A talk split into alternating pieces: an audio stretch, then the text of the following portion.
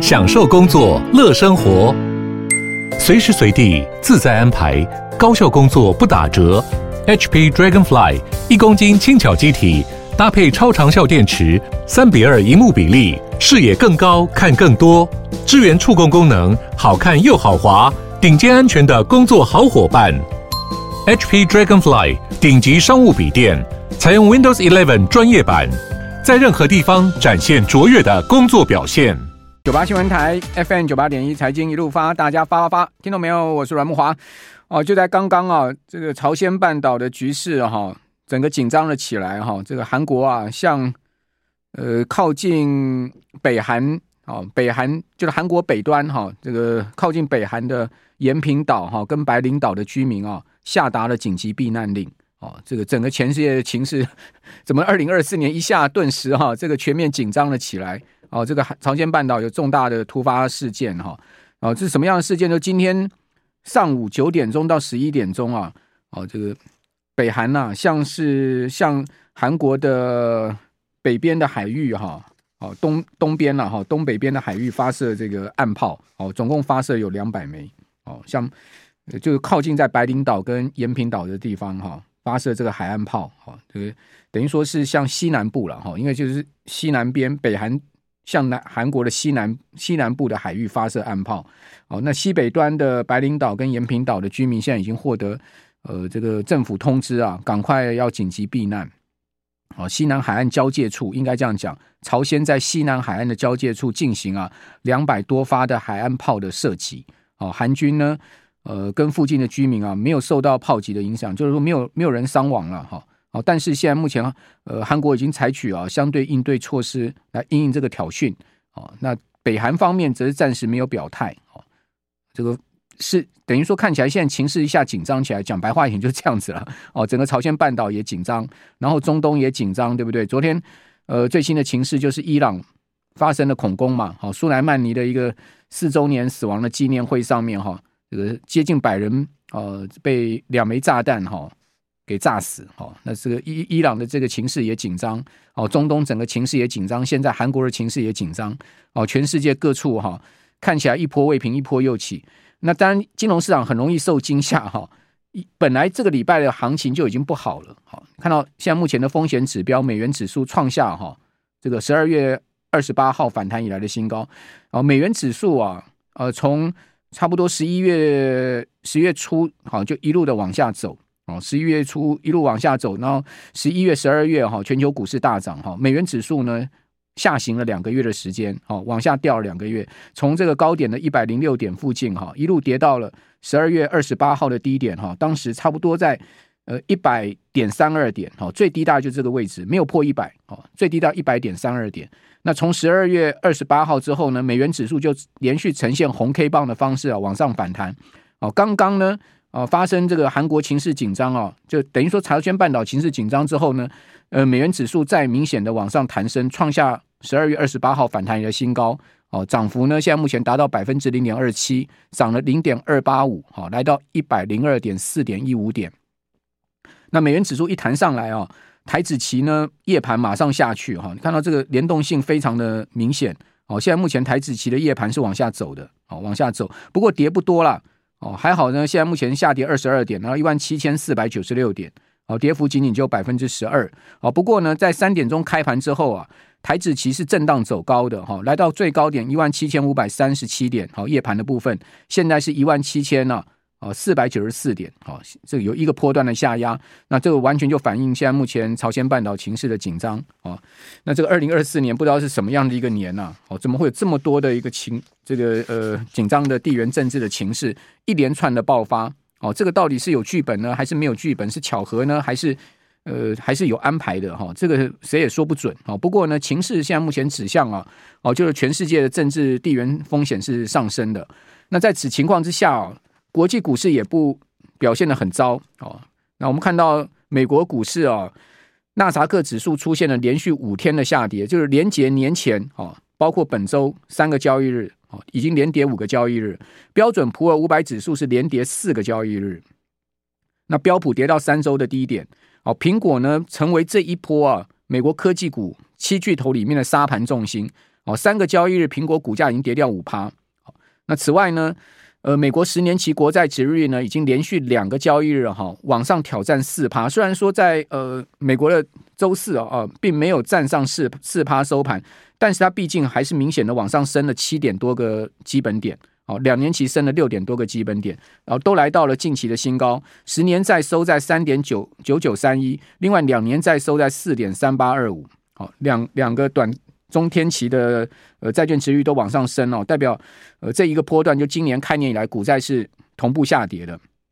好，那标普呢？呃，全日跌幅是百分之零点三四，纳斯达克指数跌了百分之零点五六，另外费半指哦。跌了百分之零点八二，你会看到纳指跟费半指都已经破月线，哈，持续的在往下走，哈，这感觉呃下压的形势非常明显，哈。那唯独就只有道琼比较有撑了，哈，道琼斯是小涨百分之零点零三，哈。啊，此外，让我们再看到，除了这个美美股下跌、科技股的大跌以外呢，哦，这个礼拜哈重要的经济数据，哈，呃，今天晚上的非农业就业数据恐怕是一个大家必须要关注的，啊。哦，因为呢，小非农现在目前看起来啊，哦，已经引导啊市场对于非农今晚八点半公布啊，哦，超出预期的压注。哦，小非农在呃美国周四公公布出来是意外的强劲哦，哦，对不起，周三公布出来是意外的强劲哈，这引发了哈大家对非农超出预期的压注哦，小非农出来的数字哈是十这个呃十六万四千人哦，这个比预期多了三万九千人，那现在目前估计啊这个。今天晚上八点半公布出来的非农可能会是十七万人哦，十一月是十九十九点九万人。那失业率呢，可能小幅从三点七升到三点八，是现在目前市场推估的数字哦。那如果超出这个数字的话，恐怕要造成美股更大的压力。那即使不超出这个数字，都证明目前美国的就业市场的情况是相当强劲的，因为毕竟非农每个月的数字都还在十五万人之上。哦而且是接近二十万的一个数字，哦，显示美国现在目前的整个就业情况呢，仍然是一个强韧的状况。那这样的情况下呢，当然就让市场啊，对联准会三月要降息的压注的这个呃信心呢，再次被削弱哈。所以现在目前根据 CME Fed Watch Two 哈，呃六三月要降息的几率已经下降到六成了，上个礼拜还有七成多，在此前呢一度高达九成，哦，所以这个降息几率持续在消退，也是造成啊。美元指数往上弹升的另外一个因素，除了地缘政治风险以外啊，就是这个降息的预期啊，持续在消退。哦，那台股呢，当然受到这个国际情势不利的影响嘛。你说啊，台股能独善其身吗？哦，恐怕也很难。哦，今天加权指啊，再收出了一根黑 K 棒。这个礼拜才四个交易日，四个交易日都黑 K，连四黑。那柜买指勉强收红哈，加权指开高十点，收跌三十点，跌点不多哈。那跌幅也不大，但是呢，它毕竟啊，全周是连续四天的下跌。那全周跌幅多少呢？集中交易场跌了百分之二点三的幅度，跌了四百一十一点。那指数今天收在一万七千五百一十九点。那成交量呢是两千六百四十亿。那月线已经是连续第三个交易日哈，跌破没有办法站回去。哦，这个是不太好的现象哈，因为月线毕竟是一个很重要的支撑线。你说一天跌破，第二天站回去，或者两天跌破，第三天站回去就算了。哦，现在月线呢已经连续三天了，三个交易日没有站回去。哦，那当然，呃，集中交易场的月线还在上扬了。我觉得这样状况还好了。哦，因为它毕竟负乖离才百分之零点五。哦，只要呢下礼拜啊突然出现一天的比较明显的上涨，就能站回月线。但问题是，柜买指的月线已经是下弯了。好，这个我已经在前几天的节目有提醒听众朋友了哈。柜买指的月线已经下弯，那柜买指呢，当然呢，月线的负乖率就更大。哦，柜买指现在目前的月线负乖率是百分之零点九，集中交易场的负乖率是百分之零点五四。好，那这一波的下杀呢，完完全全哦杀这个权值股。你看看到台积电破月线，联发科这个礼拜除息哦，那再加上今天又下跌，已经逼近到季线了。哦，联发科已经逼近到季线了。哦，所以你看看到这礼拜台积电跌了百分之二点八七的幅度，联发科跌了百分之九点二六的幅度，将近一成。哦，这个当然是含息两趴多的一个情况了。联联发科全周呢跌掉九十四块，其中二十四块是息了哈。那另外台积电跌掉十七块，哦，红海也跌，三大权值股没有一个上涨。红海跌幅百分之零点四八，跌了五毛钱，收一百零四。联发科收九百二十一，台积电收五百七十六。哦，那另外全王还不错，好，对不起，这个股王还不错。股王呢，世星 KY 三六六一，哦，这个礼拜是涨了百分之三点五的幅度。收在这个三千三百九十块钱哦，涨了一百一十五块，算是哈、这个一片惨淡情况之下哦，稍微哈、哦、让大家还有一点信心的，就是至少股王还撑住了哦。这个情势现在目前看到的是这样的一个状况。那如果说这个地缘政治风险的情势再加剧哈、哦，恐怕哈、哦、外资的卖压不会止，因为你可以看到这个礼拜外资是持续在集中交易场哈、哦、这个抛出股票的，一反哈、哦、过年前持续买入的一个状态。外资今天再卖了四十二亿，哦，那已经是连三卖，三个交易日总计卖超了超过三百亿，三百零四亿，哦，那另外呢，投信勉力买超啊，但是呢，不及外资的卖压，哦，投信今天是买超很多，五十一亿的大买哦，而且投信连五买买了一百四十七亿，但是呢，外资三天就给你干掉三百亿啊，你投信买了一百四十七亿不够啊，就它的一半呢、哦，再加上自营商卖压也很大，自营商的自行操作跟避险部位。今天单日哈合计就四十亿不见了，好，所以三大法人呢，集中交易场是卖超三十一亿，好，这个是在权值股的弱势的情况哈。那权值股弱势，外资卖超，美元指数上升，台币必然贬嘛，所以这都是连锁反应。这个礼拜台币就贬了，贬了多少呢？贬了二点九角。哦，二点九角将近三角，不少哦，贬幅趋近一趴，百分之零点九四的幅度。今天台币呢再贬，哦，收在三十一点零二五。虽然说今天小贬，但是这个礼拜啊，贬值非常明显，将近一趴的贬值。你看，美元指数上升，代表风险上升；台币呢，因为美元指数的上升呢，往下掉，哦，就等于说是走贬。好，那另外呢，外资卖压，哦，这个都连锁反应，都连贯在一起的。好，那这个地缘政治的风险，再加上降息预期的衰退、消退。哦，这些都是因素，所以，呃，我是觉得现在目前的情势哦，就是比较要稍微谨慎一点看待，但是也不用过度紧张了，哦，也不用过度吓自己说啊，这个股市要大跌，哦，我的做法，我自己个人做法，我这个礼拜是持续在减码的，哈、因为在过年前我其实是几乎满仓的，哦，现在目前慢，大概这个礼拜已经减掉了，大概差不多剩下七成持股，哈、哦，是我这我的这个做法，就是不加码，但是就是持续减码，先看看状况，哈、哦，因为毕竟。呃，抽回一些现金是绝对有必要的哈。如果你的持股情况太满的话，好，那因为整个局势突然的变化啊，很多都是预料不到的事情。好，那在我们节目现场的呢是 Smart 致富月刊的林正峰社长哈，在我们节目现场来听看正正峰的看法。正峰你好，哎，老大好，各位观众朋友大家好。正峰这个。南北韩又发问题了，哦，这个八百发的海岸炮就往南边射了，嗯，哦，这个是故意挑衅呢，还是怎么样？是一一开年先放放炮来祝贺，还是怎么样？我觉得这个是北韩都是有个周期性的，就是他不能太久不做一点事。我，你你不得不佩服他在政治的地缘政治操上，他本呃金老大是很高明。你的意思是说，他也要这个对他就是怕你。因为因为呢，他也没有这么大的能力呢，从年头到年尾一直给你射飞弹或火炮。嗯嗯、可是呢，他也知道周期性呢呢，要做一点事情，让你们记得他的存在啊。嗯、哦，不管是试射飞弹啦，哦，然后打试射火炮啦，或者是说他的这个核武又怎么样的进展。嗯、总之呢，他这个博存在感的这招还蛮厉害的。哦，那这件事情呢，从过去以来呢，他发现呃。不管是日本也好，或美国也好，都还蛮蛮买单的。尤其是日本最紧张。那日本一紧张，因为事实上呢，日本紧张的时候，他就会跟美国有更多的联系。那美国也不可能的去呃，因为以现在第一导演来看，就是日本就是美国最重要的盟友，他也不可能说、啊、不管你啊。那我觉得这个操作他一向是蛮成功。所以之前以前不是一直有开玩笑说。搞不好那个华尔街的空单就是 就是那个金先生他他们自己在布的，因为我们当大家都在猜他的来呃金他的经呃经济来源是什么嘛？他的金流来源是什么？呃，以前一个就是说，哎，可能在国际上操作一点石油的这个，就是呃像俄罗斯这种石油的操作一点，然后操作一点加密货币好的时候操作一点加密货币嘛。那甚至有人说，哎，那个。就空单搞不好是他们他们布的，就是说他通常就是市场非常好的时候，哎、欸，你看嘛，最近这个华尔街非常好，这不无可能，对，全世界非常好，哎，怎么就突然来了一件地缘政治风险？而事实上你也知道，不可能出什么大事。就就呃南北韩的状况来讲啊，在美国跟日本的双重管控之下，不可能出什么大事。可是他也不能让他完全没事哦，所以一直都每次来一套来这一套的时候，大家都说，哎，这个。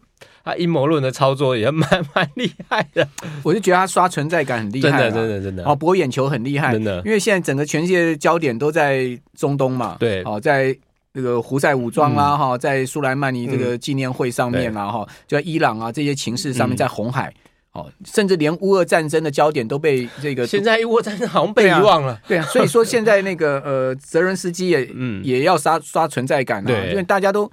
过去焦点在乌俄，过去两年都在乌俄战争上，嗯、现在整个焦点完全移到以色列这边来了。嗯、好，那这个北韩现在好像被人家遗忘，所以我也要来打几发，刷一下存在感。你你看，像乌俄战争最高峰的那时候，他也是隔一阵子就要。搞个小动作，因为他就怕被你遗忘了，就是我的价值，地缘政治的价值，打仗要钱呐，对对对。美国这个现在钱军资金军火全部援助以色列了，那当然这个乌乌克兰就少掉很多了嘛。问题真的就很大。对啊，乌克兰就少掉很多东西了嘛。所以说最近为什么说乌乌尔要和谈，其实这也是一个原因嘛。因他其实已经很难继续再像前两年那个模式走下去，他不走出一个新的模式，现在变得很困难，而且。假如没有以色列的事情，当然美国在面子上是一定要支持乌克兰。可是如果在实际上，像以色列跟他这么长期、这么亲密的一个。呃，全球战略的伙伴，或者是说，呃，犹太人跟他在华尔街的这个密切的关系，有美国这么多大企业、大金主的关系，美国一定是全力支持以色列。那你一笔钱你没办法，其实就那一笔钱，你能怎么样猜？很难猜啦。以色列跟乌克兰在天平上，那绝对是绝对是不等不等同的，对对，绝对是不等同。对啊，我记得那个呃十月初。哦，那个哈马斯袭击以色列的时候，我就讲嘛，你看嘛，一个礼拜拜登就去了，嗯，哦，然后呢，几天内布林肯跟美国国防部长就去了，你看那乌克兰打多久，拜登才去啊？哦，然后布林肯他们才去啊，真的差差太多，太大了，那个那个。真的完全不能比。好，嗯、那除了地缘政治风险以外，另外一个焦点就是经济到底怎么样？嗯嗯、我们可以看到，当然市场之前的预期是软着陆，提早降息嘛。现在似乎这些呃基调都有在改变哦。嗯、第一个软着陆开始有人打问号，对不对？嗯、好，第二个呢，所谓的提早降息，现在目前也打问号。嗯，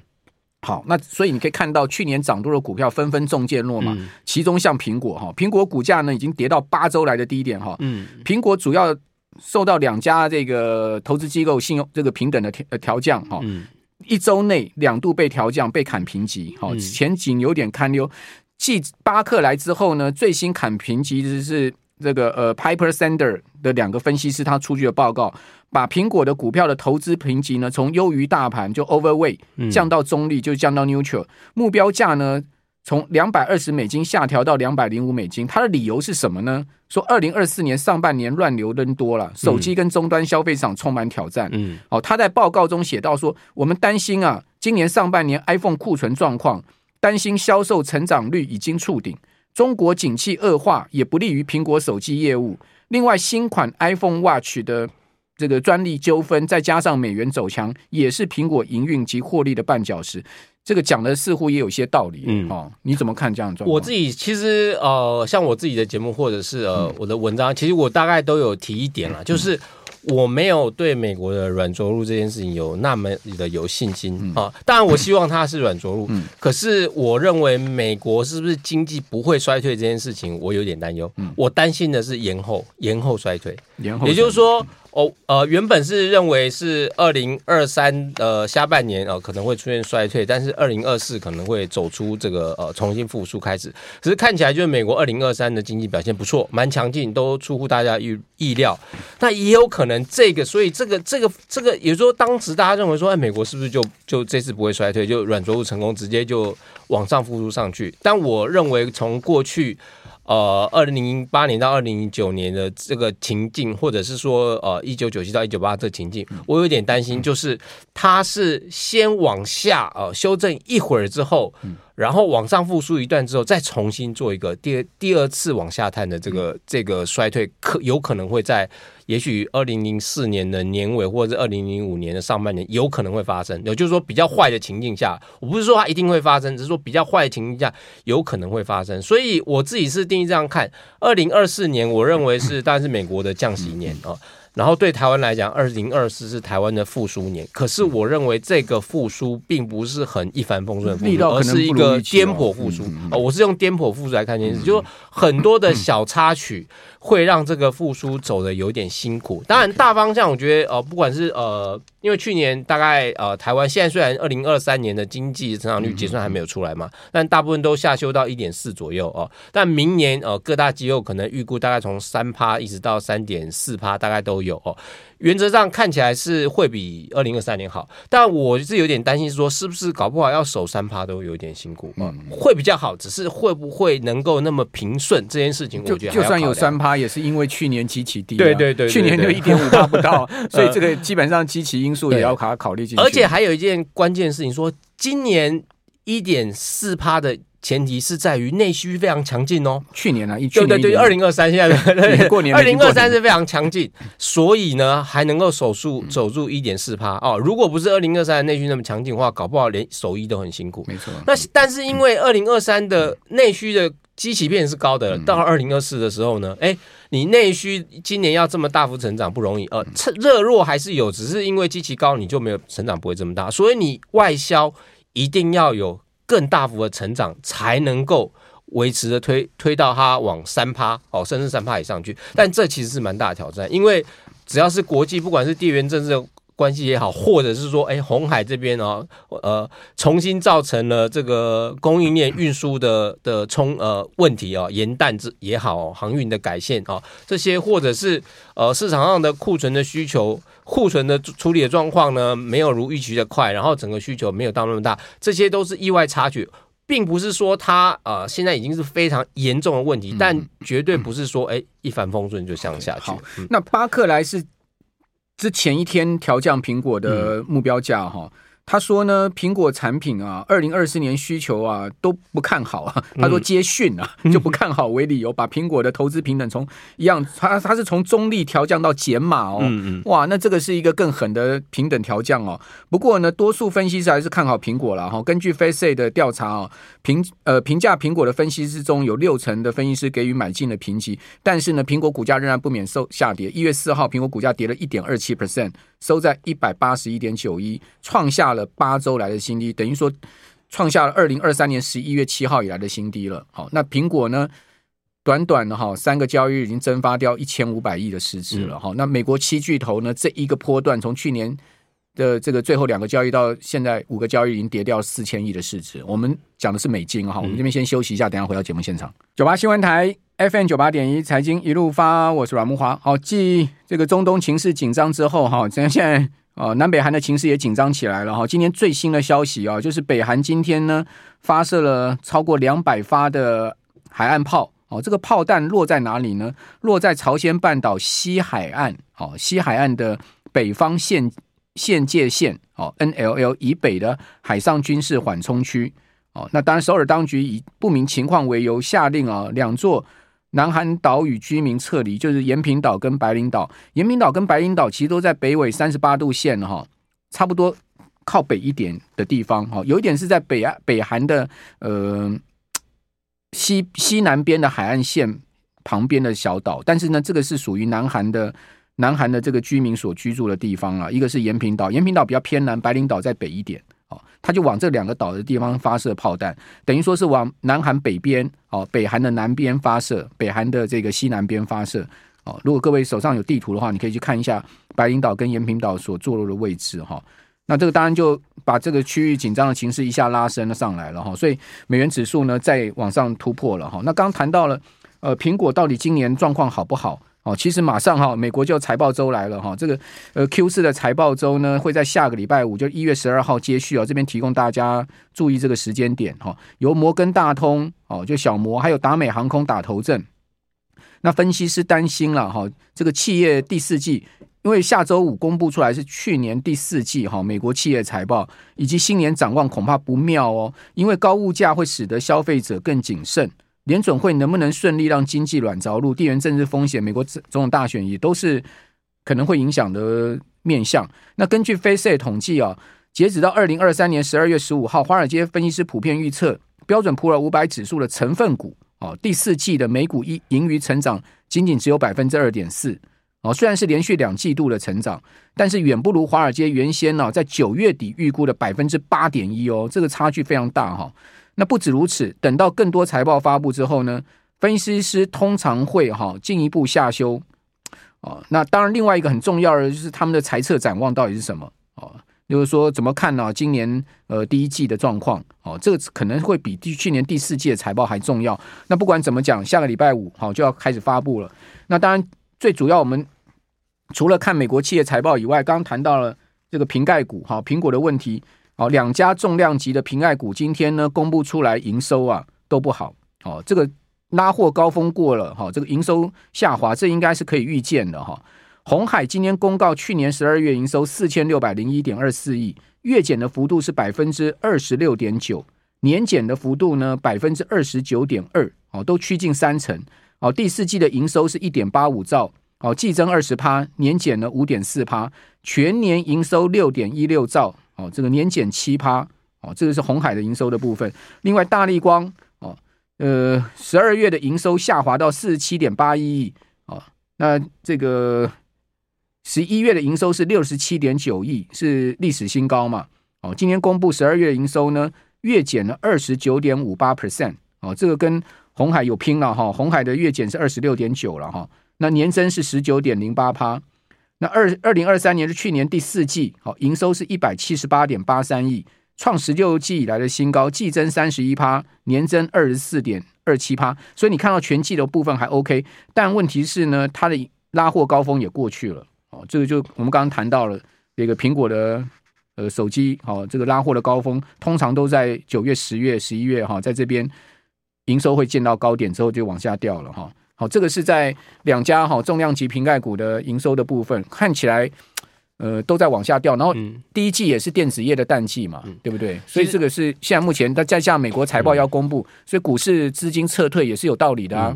嗯、主要呃，我刚才看到观众的留言有一个，他说万八呃没有来了，没有如期来了，会延后，我觉得反而是好事了，因为前面真的前前一波就是说十二月，嗯、尤其是下呃下半月真的涨太快，涨太多。嗯。呃呃，上次来的时候，我记得我我那时候有谈说，呃，呃，以中性的指台股十年的中性指数来看的话，呃，在一万六千六百点，大概是它的这个中性水平的价位。当然后上档一个标准差大概在一万八千一百点。呃，那时候我们想说，哎，大概第一季慢慢涨涨到这个一万八千一百点，呃，一万八千点上下的时候，呃，然后市场市场在顶到一个压力，有点回档。哦，然后可能大概这样的模式会比较健康一点，就是没想到，没想到就十二月大家就预期说，哎，美国快要降息，然后市场的呃复苏年要来，然后就快速的涨上去，那这个反而让整个市场的资金我觉得太过乐观了哦。那另外就诚如啊主持人刚才有谈到这个就是苹果的问题，我觉得这个苹果问题，我觉得大家现在应该这样看苹果，就是说苹果你如果真的想过去五年。或过去八年，苹果有什么硬体上的创新，已经也没有，都是很微小的改进。那也就是说，苹果已经从是一个呃过去贾伯斯时代一个不断提出新的创新的呃呃革命性应用的这个公司，然后它会呈现一个呃井喷式的或火箭式的上涨的这种公司，变成它只是在不断的呃小范围内做一个小小改良啊，包括硬体那。然后就变成是一个以软体服务来增长它获利哦，改善它的效率的公司。那台湾的瓶盖呃瓶盖股或是苹苹果供应链呢，其实就是吃它的硬体生意。所以如果它的硬体没有很大的突呃突破，而苹果又变成是一个大型软体服务公司，而且这个大型软体服务又也不是什么突破性的科技，纯粹就是在啊让你的服务更多元一点，然后更便利一点，然后想办法让你每个月多付一点月费。如果都是这种改呃服务性的呃改善的话，那其真的其实不会带来太大的的呃成长性的效果了。所以我觉得整个整个尤其是服那苹果或者相关的概念股，真的未来你你如果对它有太大的呃成长性的这个想法是，当应该真的是很困难了啊。它的新产品新应用都推不出来。几乎对啊，你看，我觉得苹果太保守了。对电动车啊，完从。七八年前就在讲苹果电动车，到现在还是没看到。然后苹果的 AR 啊，说这两年会有怎么样的突破性，到现在好像也越来越少讨论了。就是每次他除了手机以外，几乎没有提出一个很重大的新应用。那这个是我觉得他不带，几乎已经没有在推进新新一代的这个呃产品哦，反倒是反倒是说啊，像去二零二三年。因为华华为又浴火重生了之后呢，哎，反而让这个手机市场上呢，从本来非常死寂哦，非常的低迷的一个状况下，哎，稍微有一点反弹反弹上来。因为整个手机市场呢，因为呃，华为的重新服务，反而手机市场竞争加剧之后呢，然后台湾的整个供相关供应链又稍微拉有机会增加一点新的需求拉上来，然后不然如果像前两年这就是华为最惨的时候，那苹果真的就是几乎就独大，然后利润吃掉大部分，然后三星也只是勉强跟它竞争，在那种情况下，反而台湾的这个手机相关供应链都很惨了啊。虽然说大大力光的呃最新的财报不是那么好，但至少它今年整体来看，跟过去两三年来看，它是向上，对，是是已经算好很多。那这所以它股价才弹了一波，对对 对，不然的话哪有那个从一千九百上下一直弹，最高的弹到两千八百多，哎，有没有到两千九？然后这两天没有没有注意看一下，嗯，好，那我们来看另外一个消息哦，就是 Mobileye 好，Mobileye 这个。股价居然可以一天跌掉二十九趴了，哦，这个是 Intel 的等于购并进来的一家公司哦，Intel 旗下的自动驾驶的技术公司哦，这个为什么它的股价会暴跌？因为它发布出来的财报，它的初步财报发布出来哈，虽然说整体的业绩优于市场预期，但是呢，它对于今年的业绩啊指引呢，令华尔街是大大跌破眼镜哦。呃，Mobileye 呢预计今年第一季的营收会下降五十趴哦，而且公司会出现大幅营运亏损哦。同时呢，他说现在目前呢，哦，公司的客户库存啊出现过剩的状况，据说五六百万个晶片的过剩了。其实当时大家在讨论这家公司的时候呢。呃，因为他把他的前景讲得非常美好，就是他在自动驾驶上面有多么领先，然后呃的技术，然后甚至他可以呃改变市场的呃现在的呃自动驾驶的这个这个领域啊、或者是说呃他跟特斯拉的竞争啊、呃，会会怎取得一个怎么样好的地位？可是事实上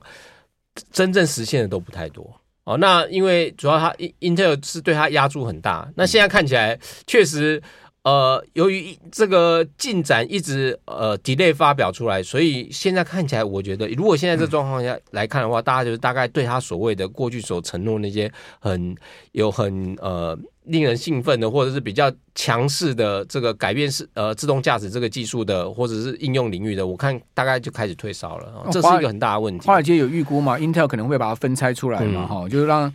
让这家公司分拆出来，Intel 之外，哈，那这个 Intel 是在二零一七年宣布，哈，超过一百五十亿这么大的一个资金哦，去并购这家公司，把它私有化，然后呢，在二零二二年十月再次哈。把它打包上市啊！去年 Intel 抛售了价值十五亿呃 Mobileye 的股份哈，但是还是持有它的股份达到八十八趴，哇！这一跌跌掉二十九趴，嗯，好，这也是一个超级大暴跌嘞，好，但中场没跌那么多了，中场是跌了二十四趴了，哦，每股跌到二十九点九七美元，好，这个跌呢跌掉九点七五美元一股。哇，这人也是够会跌的。我觉得自动驾驶现在也卡住了，就是说我们可以看出来，前大概两三年前的时候，自动驾驶有一个很快速的跳跃性的成长，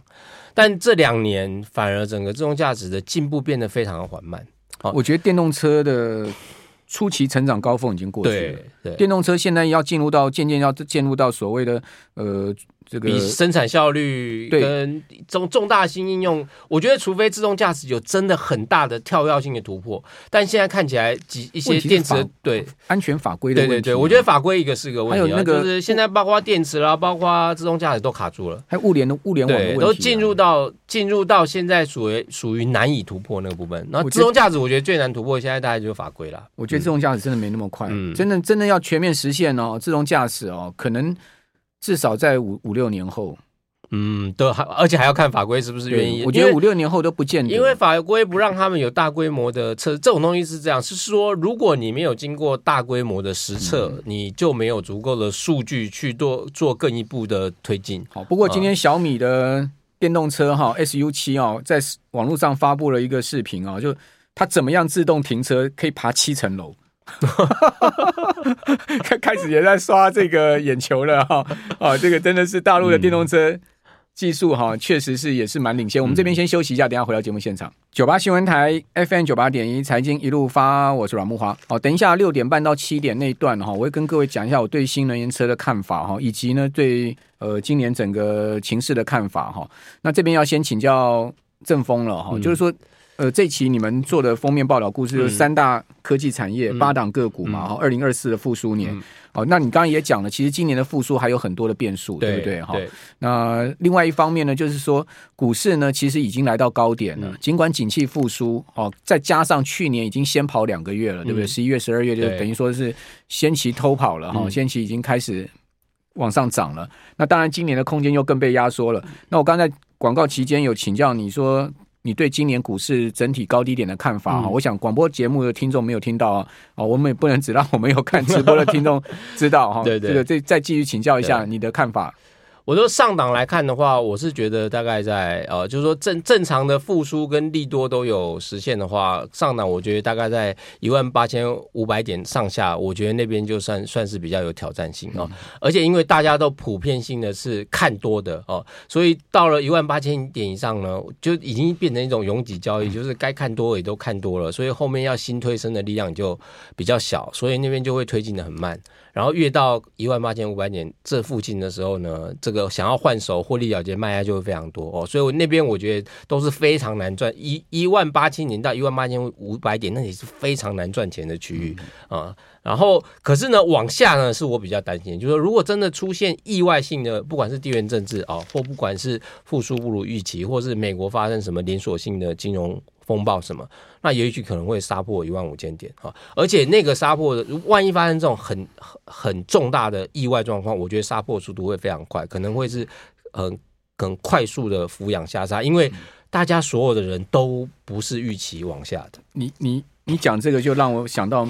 台股啊，每隔几年就会出现一次什么呃，一个礼拜千点这种。对啊，因为因为大家所有人都是往上看，往下就是很空，没有支撑力道。一瞬间大家突然翻脸的时候，嗯，那就会变成逃亡潮。这个我想，我们听众朋友、观众朋友在股市久了都看过一天跌六七百点的，对啊，对不对？嗯。哦，那这个去年是没有出现。对。哦，就是说已经有一段时间没有出现这种刚刚阵风所讲的一天大暴跌哈，嗯，一个礼拜可能跌掉一千多点的这样的一个情况。嗯那今年会不会发生呢？我们不知道，我希望不会，最好是不要。但是心中还是要存着这个戒心。所以刚刚你这样讲的话，今年其实就是保守一点。嗯，你是觉得是这样吗？就是我我觉得啊、呃，上次其实我还说，我对二零二五年就不是那种爆到底的这种策略，就是我觉得就是箱型，你就是有赚会有赚会跑，对对对，上下的箱型操作，赚会跑，然后低档会接。对啊，如果出现急杀大杀的时候，稍微看一下会接，但是会把接的速度放缓一点，先看一下状况。好，那我们来谈一下你们这一期说的二零二四年三大科技产业，嗯，你们看的聚焦是哪三大呢？我们来看，就是说。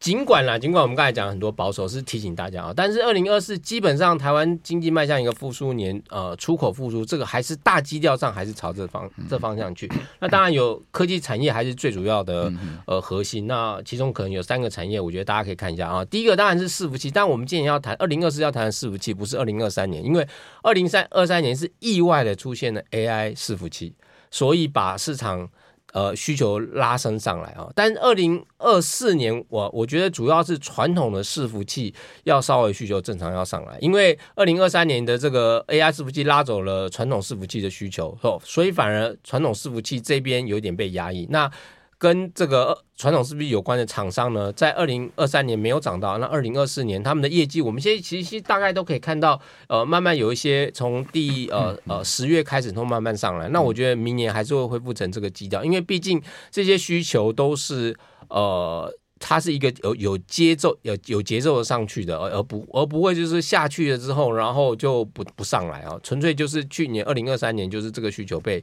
转移掉啊，这是第一个。那第二个当然就是我们前面也谈很多，就是 AI PC 是二零二四年一个很重要的概念。但这个概念呢，我们现在讲，我讲是为什么我讲概念是说产品 AI PC 要出来了，但这个产品会不会被买单？坦白讲，不知道。我们只知道说大家都抱了很高的期待，微软抱了很高的期待，PC 厂商抱了很高的期待，然后消费者。也应也有一些期待，可是是不是那个它达到的效能或者是它的应用的程度是符合消费者的满意的？那要等到产品真正上市之后，看市场接受度才知道。所以我觉得这个是 AIPC 挑战很大的部分。那市场现在麻烦就是说，哎，已经股问题是股价已经领先反应，就像。呃，我刚才跟跟阮阮大哥在聊，就是说十二月初的时候，我们在做这个题目，在聊到宏基的时候，那时候它股价三十五块，结果等到十二月呃下旬，我们这个。完稿了，这个送印刷厂了，宏基的股价已经变五十三块了，就是这个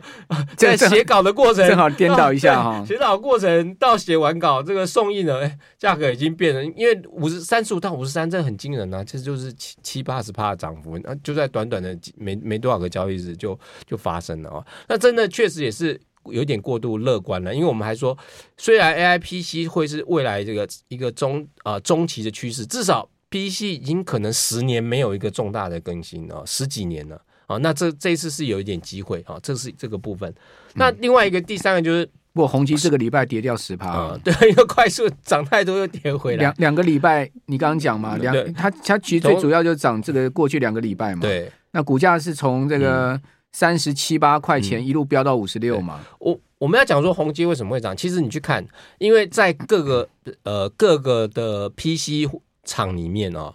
它其实是相对早，相对比较早开始打库存哦，因为它从二零二华硕也很早，对，华硕也很早，但是华硕那个跌的没那么深，因为华硕本身的这个获利能力还是比较强一点。但宏基在二零二二年第四季的时候，它这个打打库存就蛮积极的，所以它二零二二年第四季到二零二三年第一季业绩都很差。哦，但是他很明显看到他在第三季的时候有一个大幅的跳升，然后到第四季，现在虽然财报还没有出来，但但是从营收成长的状况来看，他第四季应该是相当好，所以我觉得是有些人已经领领先看到这个，所以把它股价太推升的太快了啊，就是它的获利趋势应该是没有没有 Q 四的获利是应该没有问题，只是股价涨太大，我们就说股价涨太多就是最大利空啊，它不是产业不好，而是股价真的涨太快。但是二零二五呃二整个二零二四年最大的问题就是要看说你这些呃接下来的不是靠呃反弹复苏为，而是要新的产品出来之后市场的接受度到底高不高？因为一旦不高，现在的收入有可能是拉库存造成的，就是重新拉新的库存造成的。如果这个需求市场上的呃反应不是对产品终端产品反应不是很好的话，这个需求可能会变成。现在拉的库存可能会变成未来卖不掉库存，哎，这个就是本来是一个需求成长的预期需求成长，后到后来变成要再次打库存的原因，所以这个我觉得是到 特别是到今年第三季一定要重点观察的哦，因为一二季就是我们要看嘛，到底是不是大家市场对这些新的新的产品的应用是不是满意哦，满意的话可能会继续再往上再拉，不满意有可能就会中断哦，这是 AIPC 的部分，我觉得。呃，宏基大概因为它的变呃营收变化比较大，我觉得是还蛮蛮值得观察的。AIPC 一定是要看买买的人一定是要看说他的新运用能不能提高，能不能符合他的期待，我的，生产力嘛。比如说我今天是文字工作者，嗯，哦，那呃这台笔电买进来，这个 PC 买进来哦，可以大幅提高我这个文字工作的效率，嗯、好主要好用，对，简单好用，很容易上手，呃、对不对？一一定是要。一般电脑不擅长的好用，才有才能够有大普及嘛。对对，好，或者说师字辈，什么会计师、律师啊，哦，还有就是说这个医生啊，哦，这些师字辈他们。每天呢、哦、有很多 paper 要做的、嗯、哦，那种他没空跟你研究什么电脑什么，但是你能够设计到让他很快速解决他的问题，啊、那能不能有这么快的软硬体配合？这就是一个问题、嗯。对对，这个就是我们是说二二零二四年，你可以说是有人说这是 AIPC 的元年嘛？那这个元年到底走的顺不顺？我觉得真的要观察了。好啊，宏基虽然这个礼拜下来十趴。但是有一档继续跟啊，二三六二的蓝天哈、哦，这礼拜又涨了九趴多哈，股价来到四十六块一啊，波段的新高啊，今天收四十四点四五哈，这个礼拜涨九趴多啊，你看也是笔电概念啊、嗯嗯，蓝天这个就比较有时候它是筹码如果你，这个比较难猜。对，嗯、对好，这个群光集团呢也算是厉害了哈。对对对，好，那还有呢？第三个我们讲是说。是手机，那这个手机呢，不是一个新的趋势，真它真的就是在过去几年低迷太久了。那我我我们的观点是，它应该到了一个复啊、呃、反弹复苏的阶段啊、哦，所以呃，你不能说它有一个什么重大新应用。虽然呃所谓的呃 AI 的手机啊，智慧型手机，这算是它新加一点应用，但我。呃，我觉得在如果 AI 要能够更更大的应用的话，我觉得应该是在商务功能比较多了，就是在 PC 跟 NB 端会比较多。那个手机语音 那个呃翻译功能也很重要啊。对，这件事情算是比较是生生活娱乐用途，但是因为其实基本上大家的手机这这些基本功能都有，嗯，它对生产力的提升，我觉得不会到那么的强，就跳跃性没有那么大。我觉得手机主要是服务了，对，就是说那那那个那个对个人的服务，就是其实现在基本上已经可以达成。那但是它会，它确实新的功能会拉升上来一点。过去几年那个手机需求真的太烂，而且呃，但我我觉得除了这个新的呃 AI 功能之外，当然就是说呃中国的这些，比如不管是小米也好，或者是呃华为也好，因为他们新出来竞争，其实。我觉得，凡是市场当竞争降低的时候，这个产业就会更糟。嗯啊，现在反而竞争回来，我觉得反而强一点。好，非常谢谢林正峰社长啊，这个新的一年开始要又提供我们这么多的资讯方向，谢谢正丰。